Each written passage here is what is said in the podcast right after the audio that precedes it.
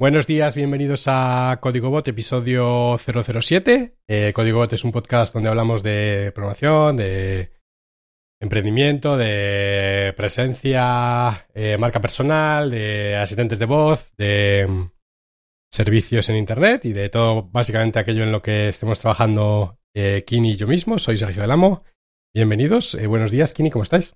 Hola, buenos días, Sergio.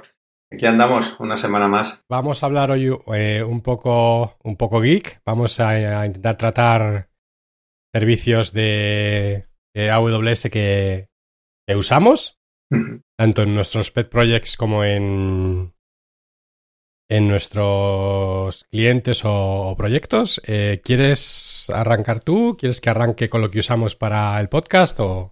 No, bueno, si eh, puedes contar lo del podcast me parece, me parece bien, por, por curiosidad, por saber, eh, pues eso, sobre qué, si alguien se plantea a lo mejor hacerlo, pero a, nivel un poco más, o sea, hay herramientas que te permiten que no sea tan meterte en el barro, ¿no? Pero en el caso nuestro, por ejemplo, tú sí que te has metido más en, en montar la infra, entonces la puedes contar por encima, creo que puede estar guay para dar pie. Vale, a, ver si escribo un post sobre, sobre esto antes de que salga el podcast, no prometo nada, pero básicamente para los que no sepan cómo funciona un podcast, al final eh, es un archivo de RSS2 que eh, eh, hay una especificación para en XML y también hay una para JSON menos conocida. Eh, básicamente un RSS, para el que no lo conozca, es como... Eh, hay como varias entradas en el que describes un poco los metadatos del podcast, en plan, pues los autores, en plan, quién y yo, el copyright, el nombre del podcast, eh, el idioma, ¿vale? Y luego tienes, por cada episodio tienes una, una entrada dentro del, del RSS que, en el que describes cada episodio y es como un superset encima de RSS en el que se definen ciertos eh, eh, ciertos atributos eh, que aplican solamente a podcast, ¿vale?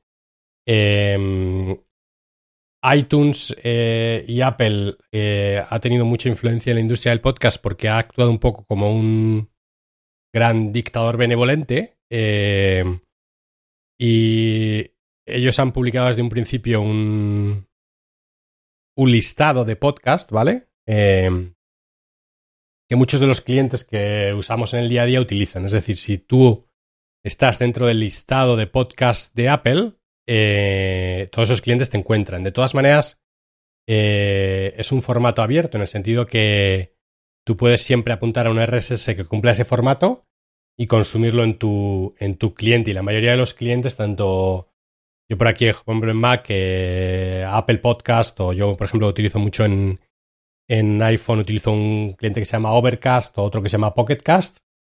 Eh, o incluso hay otro que se llama Castro. Todos esos te dejan la opción siempre de, de meterte tu, tu propio. tu propio eh, RSS. Me estoy yendo un poco a, a lo mejor de, del tema. Bueno, no, pero... Pero- solo para introducir un poco el mundillo ese a- y ahora si quieres ya te metes. eh.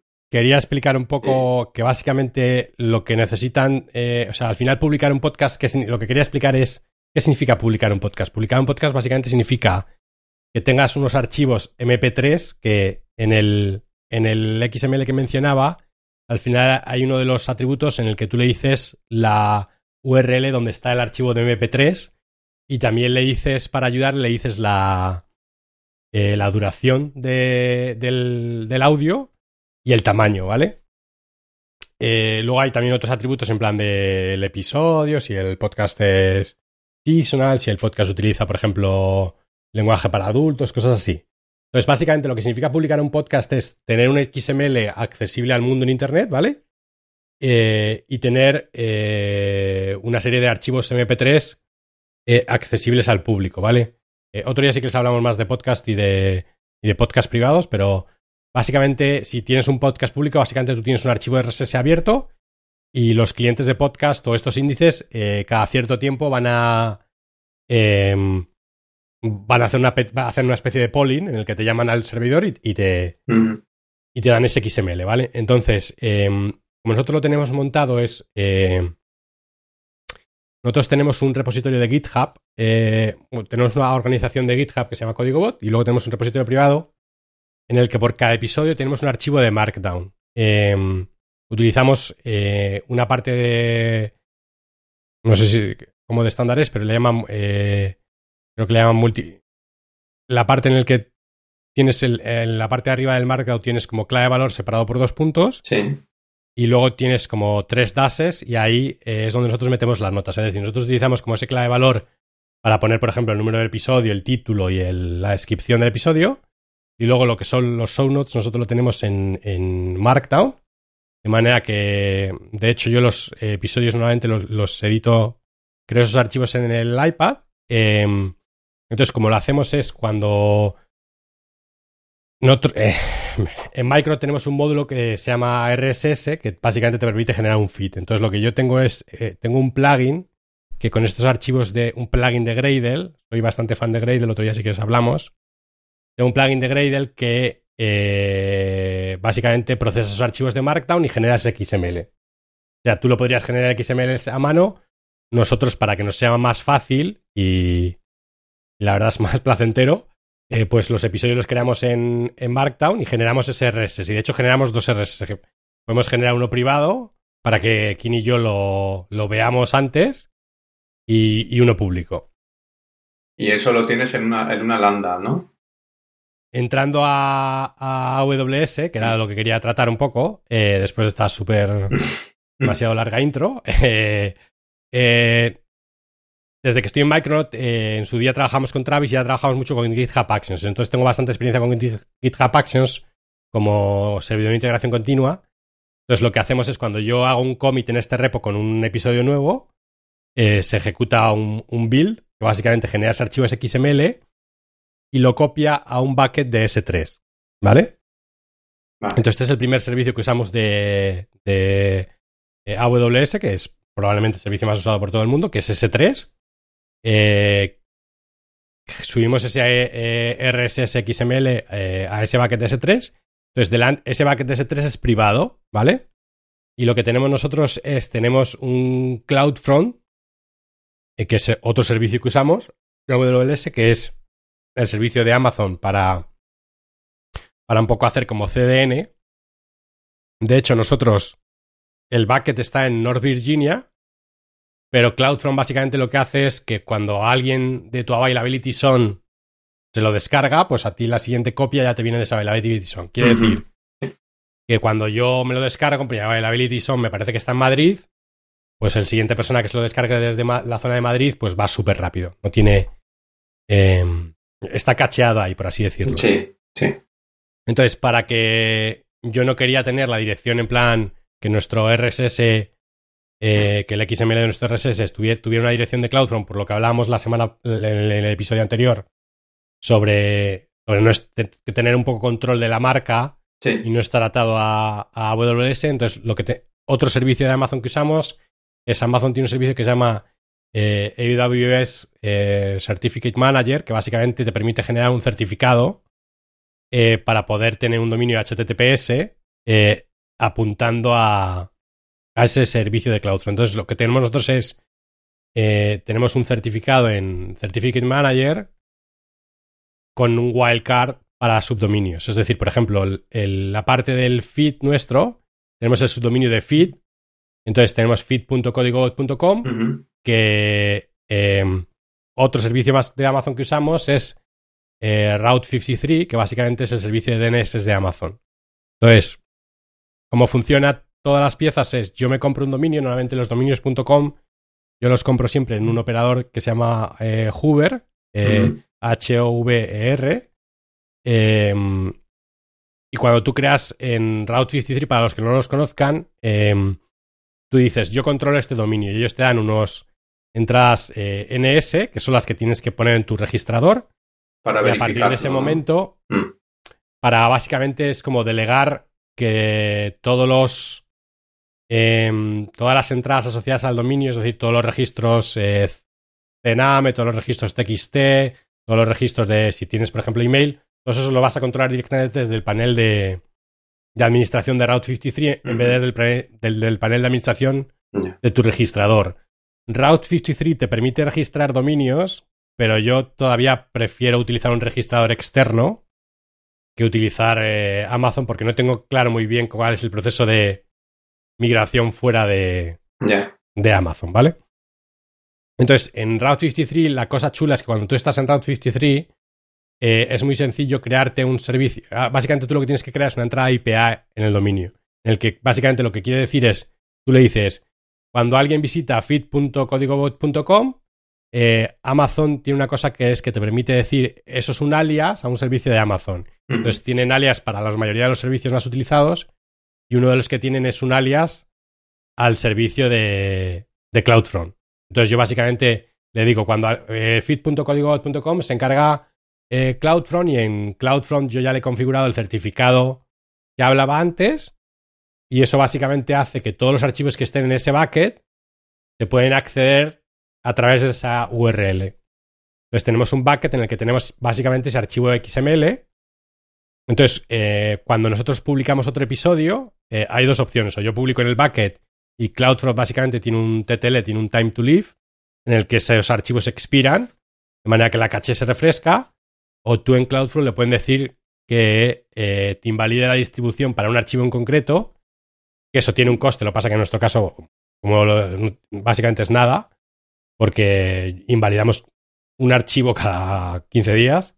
Sí. Entonces, si, no te quieres esperar, yo lo que hago, que normalmente no me quiero esperar, porque al final siempre me, me pilla un poco el tren y publicamos a última hora, es yo lo que hago es, eh, cuando publico, tengo en GitHub Action un GitHub Actions que puedo hacer un trigger manual en el que invalido ese archivo, ¿vale? Entonces, básicamente son cuatro servicios de Amazon que utilizamos, que la mayoría de esos servicios los utilizo en casi todos los proyectos, que son CloudFront, eh, eh, S3, eh, AWS Certificate Manager y, em, y Route 53. Y básicamente, si tienes una web estática como es este caso, el coste es cero prácticamente. Eso te iba, eso te iba a preguntar, porque mm, cuando hablamos de proyectos eh, personales y ya nos metemos a usar, por ejemplo, eh, pues eso, eh, los servicios de, de AWS o, o, bueno, de cualquier nube, ¿no? Pública o lo que sea. una de las primeras cosas que al final siempre puedes valorar es decir, bueno, esto es un proyecto personal, pero a ver cuánto me cuesta, ¿no? Hay gente que las páginas estáticas pues igual las mete en GitHub, ¿no? o, sitios así donde a lo mejor te puede costar menos. Y mm, yo antes de, de AWS solo hacía cosas en, en Heroku, pero luego con las Alexa Skills sí que empecé a usar cada vez más AWS. Y por ejemplo, tú me has descubierto ahora hablando eh, dos servicios que no conocía.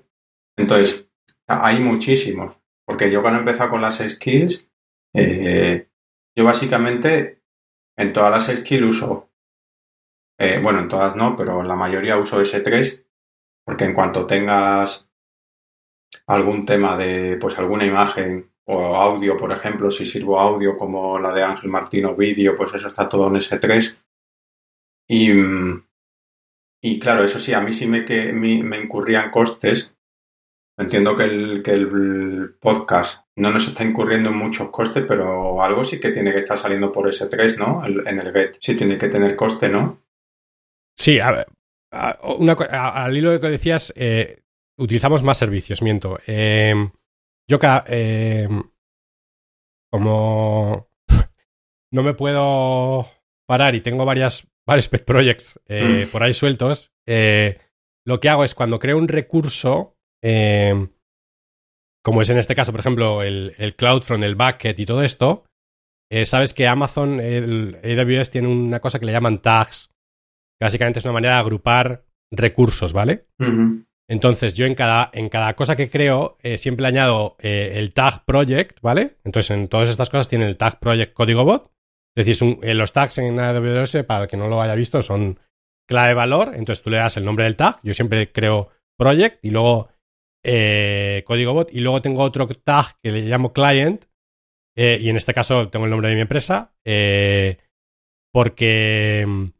mm, en otro servicio más que se llama vamos, no sé si es un servicio que como se considera en, el, en la, la facturación de Amazon, tú puedes hacer que los costes te los agrupe por tags. Ah, mira, eso no lo sabía. Eh, Ah, entonces es una manera de ver, eh, pues que si te llegan eh, 100 euros de Amazon todos los meses, pues ver que este pro- proyecto me está costando 3, me está costando Vale. 5.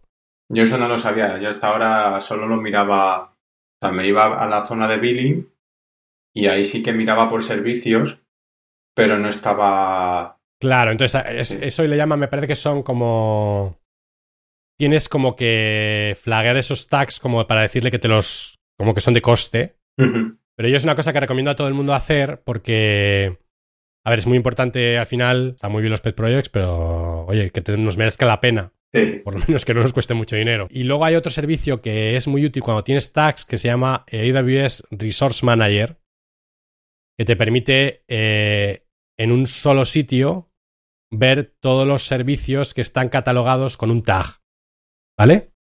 Es una manera muy fácil de si alguna vez quieres borrar un proyecto o has cancelado un proyecto, pues es una manera de tener todos los servicios agrupados y básicamente navegar a todos y ir, ir borrándolos uno a uno. Entonces, Pues, ese servicio se eh, llama. Resource Manager y yo sí que lo utilizo con código, lo utilizo, tengo como una vista en la que tengo todo. Y luego otro último que al final es que se me había olvidado decir, que obviamente todos usamos, en AWS tiene una parte de, de privilegios que le llaman eh, IAM, IMM, que es, no sé de, cuál es el acrónimo de, de no sé, de, de Access Manager creo que es. Sí. Eh, básicamente donde crean los usuarios. Entonces yo tengo un usuario. Sabes que en, que en Amazon tú puedes, tú puedes crear un policy como para acceder a un recurso, ¿vale? Sí. Entonces yo tengo, eh, pa- no quiero tener un usuario que pueda acceder a todos mis recursos de Amazon, entonces lo que tengo es un policy para acceder a estos buckets de, de código bot y también tengo un policy para acceder a, que pues no sé qué más. Y básicamente tengo un usuario creado con solo acceso eh, con eh, Access Key ID y, y Access Secret Key, es decir, sin acceso por consola, solo acceso programático. Sí. Y ese usuario eh, tengo, le tengo asociado este policy de manera que ese usuario no puede hacer nada más en mi cuenta más que. O sea, si alguien. Porque al final necesito esos secretos, los tengo que poner en GitHub Actions, Claro. en secretos. claro. Es decir, si. si por no sé cómo lo tienen. Si, si hubiera un hack en GitHub Actions, si alguien pudiera volcar esas claves, eh, no me podrían hacer más que, que el daño de acceder a, a esos recursos, ¿vale? Entonces, eso es algo que, que le recomiendo a todo el mundo, que de verdad que no es difícil. Es créate un usuario con el mínimo acceso que necesites, con el mínimo acceso a servicios que necesites, y ese es el que usas en CI. No metas ahí tu clave de tu Access ID y tu Secret ID, porque al final eh, es jodido eso. Sí, o sea, yo el, el- el- lo de los permisos, a, a mí me costó, no es que lo controle, pero me costó un poco al principio porque, claro, yo veía usuario, roles, grupos, luego están las policy, luego para Correcto. le puedes dar grano fino a los recursos, le puede dar, eh, le puedes dar grano más gordo, y luego están las típicas pre, predefinidas de Amazon de eh, full lambda access, eh, full DynamoDB, y yo decía, venga, full, Correcto. full, full, ¿sabes? Porque no, no me preocupaba de eso. Yo algunas veces lo que hago es lo pongo en full, ¿vale? Para, para ver que el servicio se pueda conectar y luego ya lo haces granular, ¿sabes? Claro, Una vez que ya veas sí. que tu código conecta, pues ya sabes que, que no es un problema del código, que es simplemente un problema del, de los permisos. del, del IAM enroll Sí. que tengas eh, definido y luego ya lo haces más, más específico. Ese, ese, ese fue el consejo. Sí, yo muchas veces, por ejemplo, em, eh, otro servicio que no utilizamos para el podcast, pero que utilizamos para el bot del podcast, que hablamos eh, otro Sí, día, es- Telegram, ese, ¿no? bot, ese bot lo tenemos en Lambda, ¿vale? Mm, Eh, ese bot ahora mismo no hace... El único servicio que utiliza es... Eh... Miento, utiliza dos servicios. Tengo, tengo Lambda y luego sabes que a Lambda tú le puedes poner triggers, ¿vale? Sí, Entonces, cuando quieres que ese lambda sea accesible a través de, de una petición HTTP, tenemos un servicio que se llama API Gateway. Entonces, para el bot yo tengo un API Gateway con básicamente solamente una ruta y apunta a lambda, que es básicamente cuando tú escribes en Telegram, va a API Gateway y de API Gateway va a lambda. sí. y luego la respuesta de Lambda, pues eh, API Gateway se la, se la manda al, al bot. Al, al bot, eso es. Sí, yo tengo, yo tengo en, la única diferencia de, o sea, has cubierto todos los servicios que tengo yo en las skills.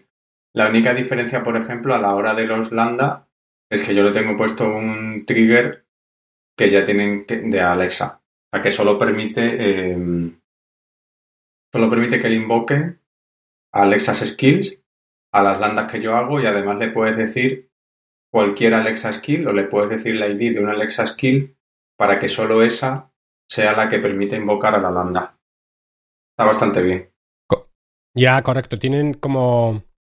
Otro día tenemos que hablar mucho más de, ese, de desarrollo de Alexa, pero tienen como directamente un trigger específico para Alexa, ¿verdad? Sí, eso es. Eh, otro servicio que utilizabas, que hablamos el primer día, que yo lo tengo que probar, que es súper interesante, es el de que utilizabas para procesar los MP4, ¿no? En... Ah, sí, ese, sí, ese la verdad que no sabía que Amazon tuviera, y porque yo al final lo que, lo que ya conté que venía haciendo era, pues, eh, Ángel me enviaba al principio un audio, yo lo normalizaba un poco, lo amplificaba y lo subía yo a mano con el Audacity, en el, Audacity en, pues en, el Mac, ¿no? Y, lo subía a S3. Eh, pero claro, luego eso tampoco escalaba mucho que hacerlo así a mano todos los días y y aparte, como yo quería meter los vídeos, ya entonces tenía que abrir QuickTime, extraer el audio, ya eso no lo iba a hacer a mano. Entonces la idea era ver qué podía hacer para, para automatizar eso. Y, y claro, AWS tiene un servicio eh, Media Converter o Media Convert o algo así, creo que se llama, que al final lo que te permite es, eh, le, le configuras un input y luego le configuras todos los outputs que quieras a partir de ese input y le puedes decir a los outputs qué transformaciones le aplica, ¿vale? Al input para cada una de las salidas, ¿no? Entonces, por ejemplo, mm, eso al final es un job, tú, tú es una plantilla de, job y tú le dices, vale, este job tiene que coger lo que venga del input, que va a ser un MP4, tú le lo configuras ahí, y quiero que me saques eh, bueno, está en este bucket, yo lo tengo en un, en un bucket, ¿no? Y, quiero que de ahí me saques dos cosas. Otro vídeo y le dices, quiero una, una salida eh, que va a ser de formato también MP4. Lo único que em, le bajo la calidad, le bajo la resolución y tal. Tiene como una serie de, de settings predefinidas de vídeo y yo fui probando varias. Y por ejemplo, el vídeo que entro son 130 megas y el vídeo que sale son 10 megas. Entonces, claro, ten en cuenta que luego, como hay que hacer transferencia y eso es lo que cuesta dinero en S3, bueno, en S3, en este caso en CloudFront, porque yo tengo CloudFront por delante, pero es lo mismo. Lo que cuesta es la transferencia. Pues estamos, estamos diciendo que estoy bajando de 130 megas a 9. Sí, correcto. Es una, la diferencia entre que el, que el skill sea viable como un pet project sí, que, sí, y además, o sea, si que decir o lo monetizamos, esto no puede ser. O sea, yo lo probé, yo lo probé en diferentes resoluciones, en diferentes, en dispositivos que yo tengo de diferente tamaño, y lo veía aceptable, y a día de hoy incluso hay gente que lo ha visto en la tele y se ve bien. O sea que, fíjate tú, de 130 megas a 10 megas, eh, si, si a lo mejor al día en vídeo estoy transfiriendo 4 gigas, con 9 megas, tú imagínate eh, si lo dejo a 130. ¿sabes? No, lo habrías tenido que ah, parar. Claro. Y, no, lo habrías tenido que parar. Sí, y luego, esa sería una salida. Y la otra salida que, está configurada sería el audio.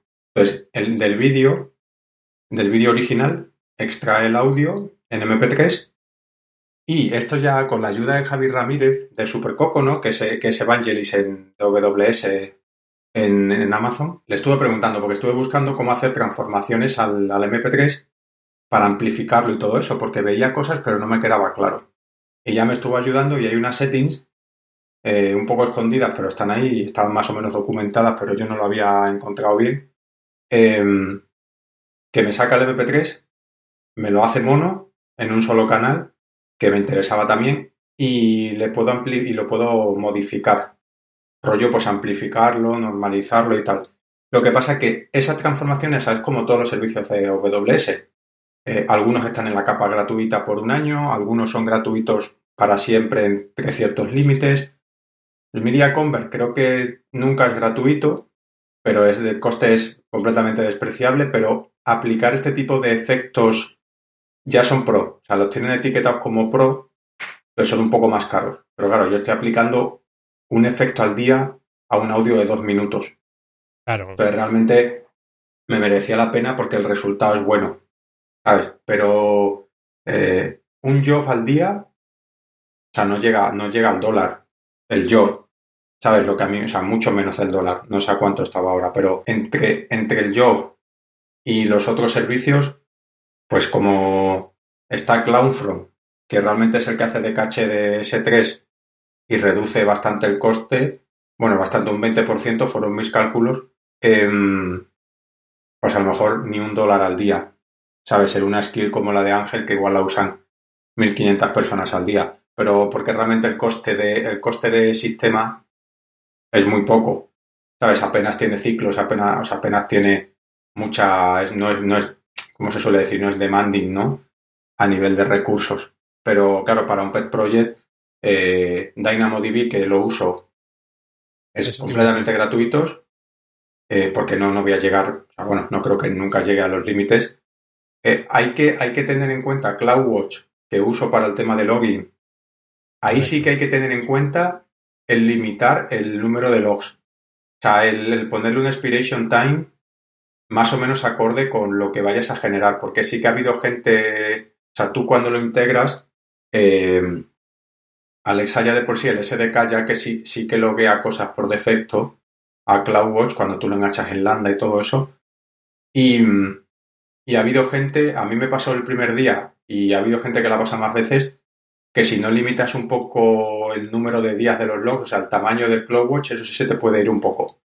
No me acuerdo a partir de cuándo cobraban, pero sí que ha habido algún susto. A mí no me ha pasado, pero sí que sé de gente en el mundo de Alexa que ha tenido algún susto de CloudWatch, porque al final tienes una rule de cuánto tiempo, cuánto tiempo guardo. Pues tres días, cinco días, ¿no? Eh, eso sí que, porque por defecto pone eh, infinito, o para siempre, o no expira, o algo así. Eh, eso sí que es un consejo que yo doy. Yo la verdad es que en CloudWatch tengo que todavía que aprender mucho porque no acabo todavía de... mm, O sea, sé que hay... Si logueas como JSON, tiene como muchas más capacidades para buscar y eso, pero no... Sí, si lo veas como JSON, yo estoy. Claro, yo estoy logando como JSON. Entonces tú en la consola, en, en la herramienta de CloudWatch, bueno, yo creo que todo se llama CloudWatch, pero digamos que uno es CloudWatch Logs y el otro es CloudWatch, voy a decir la palabra en inglés, pero la voy a decir mal, que es a iSync o algo así, o sea, rollo para buscar, ¿no? Eso es. Sí. Ahí si lo, si, lo, si lo haces en JSON, luego tú ahí tienes la capacidad de hacer queries sobre esos campos JSON. Entonces ya al final lo que hago es ahí, por ejemplo, imagínate que, mm, que alguien me reporta que no le ha funcionado la skill o alguna cosa, ¿no? Que ha pasado alguna vez. Entonces yo me voy a ese, horario concreto eh, el, filtro, te puedes poner timestamp y de todo y, los diferentes campos, pero si el campo eh, mensaje al final es un JSON, te permite eh, anidar los campos como si estuvieras anidando un, lo de un JSON, ¿no? Eh, mensaje, punto, eh, lo que sea, punto, lo que sea, ¿no? Igual a tal. O sea que en ese sentido a mí me parece bastante, bastante útil. Luego tienes un histórico de consultas y creo que, creo que las consultas, eso es lo que cuesta dinero aquí realmente, pero claro, pero bueno, si haces consultas, como tú dices de lo de la invalidación de caché, pues eh, eh, porque hagas algunas no pasa nada, sino es ya cuando llegas a un volumen de que tengas un montón de rows indexadas o de que tengas un montón de algo así, ¿sabes? Sí, eh, hablem- otro día lo, si lo vemos más. Yo es una cosa que, que a ver, eh, uso en muchos proyectos, pero es verdad que no le saco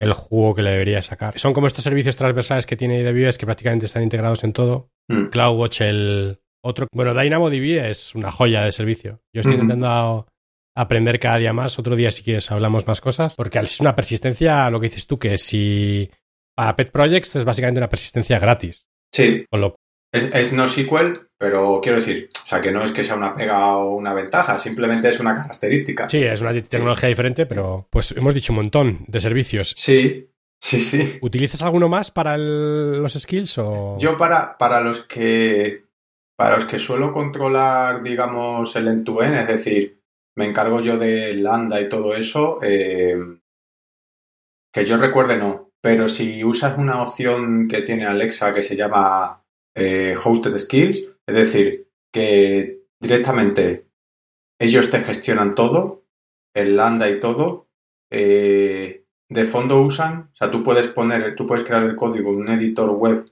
directamente que tienes dentro de la consola de, Alexa y mm, ellos guardan el código y lo comitean cada vez que tú haces cambios y, haces deploy desde ahí y usan el servicio de, de, repositorios que tiene Amazon, que ni siquiera sé cómo se llama porque nunca lo he usado, pero sé que es lo que usa de fondo, que tienen también un... No sé si tú sabes el nombre. Sí, se llama quería hablar de eso porque yo sí que utilizo todos esos servicios de... O sea, Amazon tiene un grouping que le llaman eh, Developer Tools. Em, yo, eh, para Prep Projects también, eh, tienen tres servicios que están... Bueno, tienen cuatro. Lo que pasa es que hay uno que yo no acabo de usar nunca. tienen tres servicios. El de código, el, por así decirlo, el competidor de GitHub, se llama AWS Code Commit. Ah, ese es. Yo normalmente no lo utilizo porque el siguiente que tienen en cadena se llama AWS Code Build, que es el competidor de eh, GitHub Actions o de ah. Travis o de, o de Circle CI, el, CI que queráis. Em, yo CodeBuild lo utilizo bastante eh, con clientes y también con pet projects. Con clientes, por ejemplo, la ventaja que le veo a, a CodeBuild eh, respecto a utilizar GitHub Actions es que em, al final estás dentro ya de AWS con lo cual tú a CodeBuild le puedes aplicar un IAM role y le puedes dar acceso a recursos. Eh, es decir, por ejemplo, yo para clientes no, necesito crearme un usuario eh, con acceso a acceso programático y luego eso configurarlo en GitHub Actions para que despliegue ese bucket, sino que directamente en el IAM role de, de CodeBuild le puedo decir, oye, este, este proyecto de CodeBuild puede, puede desplegar a este bucket de, de S3, ¿vale? Entonces, eh, sí que lo utilizo bastante. Y otro servicio que utilizamos también bastante es el de Code Pipeline. Básicamente, Code Pipeline haces como un pipeline, como de, varios pasos. Entonces, el primer paso le puedes decir que se baje el código de GitHub. O sea, no hace falta, no te obligan, en estos servicios no te obligan a usar Code Commit. ¿Sabes? ellos, ellos son conscientes que, pues que Code Commit no está a la altura de un GitHub o de un Bitbucket. Entonces, eh, tú haces un pipeline y le dices, pues te cloneas el, cuando hago un push en este repo, te cloneas, te, te bajas el, el, código, luego lo pasas por este proyecto de code build, que normalmente lo que haces, pues ejecuta los tests. En mi caso, por ejemplo, para clientes, ejecutamos los tests y generamos eh, un fat jar, ¿vale? Básicamente hacemos un, un Gradle build y genera un, un fat jar para, para los javeros que nos escuchen, que es lo que desplegamos. Sí. Y luego en el en Code Pipeline, el, último paso, eh, te dejan como un paso de deploy. Y en otro servicio que se llama AWS Code Deploy, que entiendo que es para eh, despliegues más complejos, que yo no he llegado a usar. En otros con el, básico de Code Pipeline nos vale. Entonces lo que hacemos nosotros es, nosotros utilizamos otro servicio más de AWS para, para despliegues de este tipo, que es Elastic Beanstalk, que básicamente es como... Eh, Elastic Beanstalk es un servicio que te abstrae un poco de tener que crearte eh, las instancias de EC2 y de y los load balancers y los security groups, él como que se encarga un poco de... Eh, es un servicio de estos de, no sé cómo le llaman, platform as a service o algo así. Eh, en el que, básicamente es como para dártelo más mascado como programador.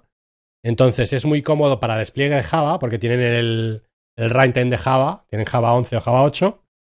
Entonces básicamente como nosotros desplegamos estas aplicaciones de Microsoft para clientes es, eh, pues cuando un desarrollador hace un commit, eh, se lanza code build, pasa los tests, si los tests pasan, eh, hace un shadow jar, genera ese fat jar y lo despliega el Beanstalk y el Beanstalk básicamente te permite tener un load balance en el que puedes decir, pues, cuando subo un fat jar se despliega automáticamente todas las máquinas o se despliega primero al 50%, etcétera, etcétera. Dan un poco todo el tema este de despliegues mascados y eso te levanta la máquina de C2. Si tienes mucho tráfico, te va a levantar más máquinas de C2 por, por ti. Es decir, no. Ya. O sea, me parece una pasada. O sea, es que, según hemos estado hablando, el 60% de las cosas que, que, de los servicios que has dicho no los conocía. Y, y creo que eso es solo parte del... Ah, yo utilizo un 10% de DVDs. o sea, me parece... Eh, yo siempre había escuchado, pues eso, la nube de Google, la nube de Azure, la nube de, de, Amazon o lo que sea, ¿no? De Microsoft a Azure, AWS. Eh, eh, pero es que, o sea, la había escuchado, pero nunca realmente había trabajado demasiado mano a mano, ¿no? Porque al final siempre he desarrollado y nunca me he metido en tareas tanto de DevOps, a lo mejor, ¿no? Tal. Con las skills, como es un poco yo me lo guiso, yo me lo como, sí que he tenido que aprender más cosas y todo lo he aprendido en AWS, ¿no? Y ahora en el curro sí que estoy haciendo cosas con Azure, pero, o sea, me parece increíble lo de AWS, la facilidad de, o sea, primero, que te pone a tu disposición a coste prácticamente cero un montón de infraestructura y de tooling que ya es la hostia para hacer cualquier tipo de proyecto, básicamente. Em, la integración entre ellos es brutal. O sea, si tú usas, es como todo, si tú usas ese ecosistema, la integración entre ellos es buenísima. En ese sentido, es muy fácil, como lo, como lo del trigger de Lambda para Alexa, como lo del bucket para el, para el Media Convert, eh, para almacenar, leer. toda esa integración está prácticamente eh, por defecto, ¿no? De la casa y, y está. Y, y es que hay servicios para todo. O sea, para todo. No, no es que, o sea, ahora voy a quedar de fanboy de esto, pero es que es verdad que me sorprende porque tampoco es mi mundillo, ¿no? No es el mundillo, o sea, yo estoy un poco más de cara pues al código y a generar ese paquete que luego se despliega de alguna forma, ¿no? Y puedes tener más o menos curiosidad en saber cómo funciona todo, ¿no? Eh, cuando me he ido metiendo por el tema de las skills, yo me he quedado sorprendidísimo, o sea, a mí me parece una cosa brutal. Eh, y como solo conozco la de Amazon, pues de la que hablo, ¿no? Eh, me parece increíble.